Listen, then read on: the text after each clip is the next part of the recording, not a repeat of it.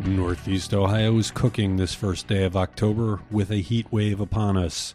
This is the Wake Up, the daily briefing from Cleveland.com. I'm Chris Quinn. The Ohio Attorney General has a message for those who harass people trying to sign or circulate petitions to put the bailout of the nuclear power industry on the ballot. Knock it off or risk prosecution.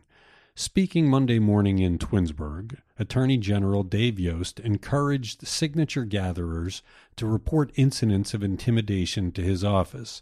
If a local prosecutor declines to press charges, Yost said he might. The bailout, known as HB 6, would give hundreds of millions of ratepayer dollars to First Energy Solutions to save their aging nuclear plants. The effort to put a repeal on the ballot has become controversial.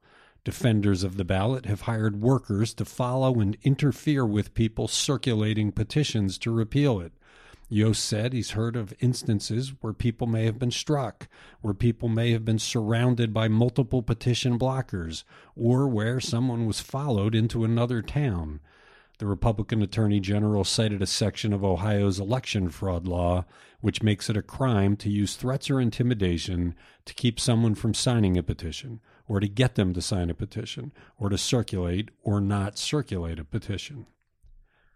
Jobs Ohio will consider taking ownership stakes in fledgling companies as part of a new shift in its strategy.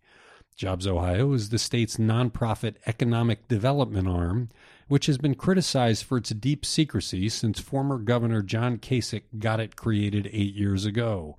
Jobs Ohio board members on Monday approved a strategic plan that expands the type of businesses it will invest in to now include early stage businesses, not just established firms. It also will allow Jobs Ohio to take ownership stakes in the businesses.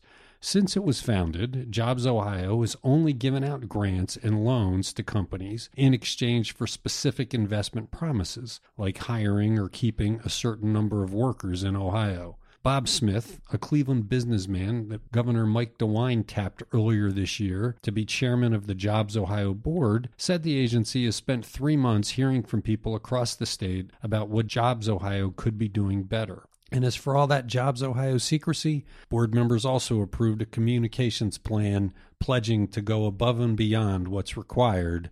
Unfortunately, very little is required. Minimum wage workers will see a 15 cent an hour pay raise January 1st thanks to a 2006 Ohio constitutional amendment that requires yearly inflationary increases in the minimum wage. The state's current minimum wage is $8.55 an hour. Workers who get tips will see a 5 cent raise to $4.35 an hour. Employers with annual gross receipts of over $319,000 a year will have to comply. For employees at smaller companies with lower gross receipts and for 14 and 15 year olds, the state minimum wage is $7.25 per hour. Even with the increases, minimum wage workers will still earn about 18,000 a year, which is 3,000 less than the federal poverty level for a family of 3.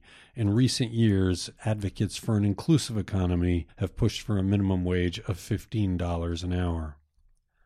Leaders of two of the most active Republican political consulting firms in Ohio have joined a call for greater transparency in online political ads. Ben Yoho, president of Strategy Group in suburban Columbus, and Randy Kammerdiener, president of Majority Strategies, which was founded in Ohio but is now based in Florida, signed a statement calling on social media platforms to make transparent who pays for digital political ads on all platforms.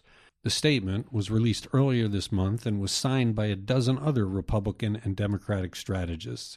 It calls on social media platforms like Facebook and Google, which shares a parent company with YouTube, to adopt uniform transparency standards. Political advertising on TV and radio long has been federally regulated, requiring disclosures in real time and disclaimers about who is paying for the ads. There are no such legal requirements for political ads in the digital space. The driver of a boat that became stuck on the Lake Erie breakwall late Saturday in Cleveland had a blood alcohol content more than twice the legal limit, A U.S. Coast Guard crew rescued four people after the 32 foot boat became stuck on top of the rocks between Edgewater Park and the East 55th Street Marina.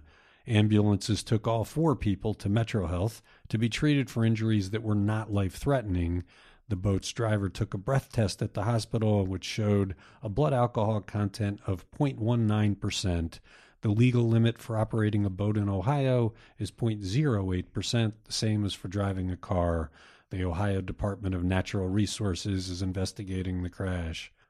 We're looking at potentially the hottest day ever recorded in Cleveland in October with a predicted high of 92 degrees. So crank up the air conditioner for one more blast because this won't last. Come Friday, the predicted high is 60. We'll be back tomorrow with another edition of The Wake Up.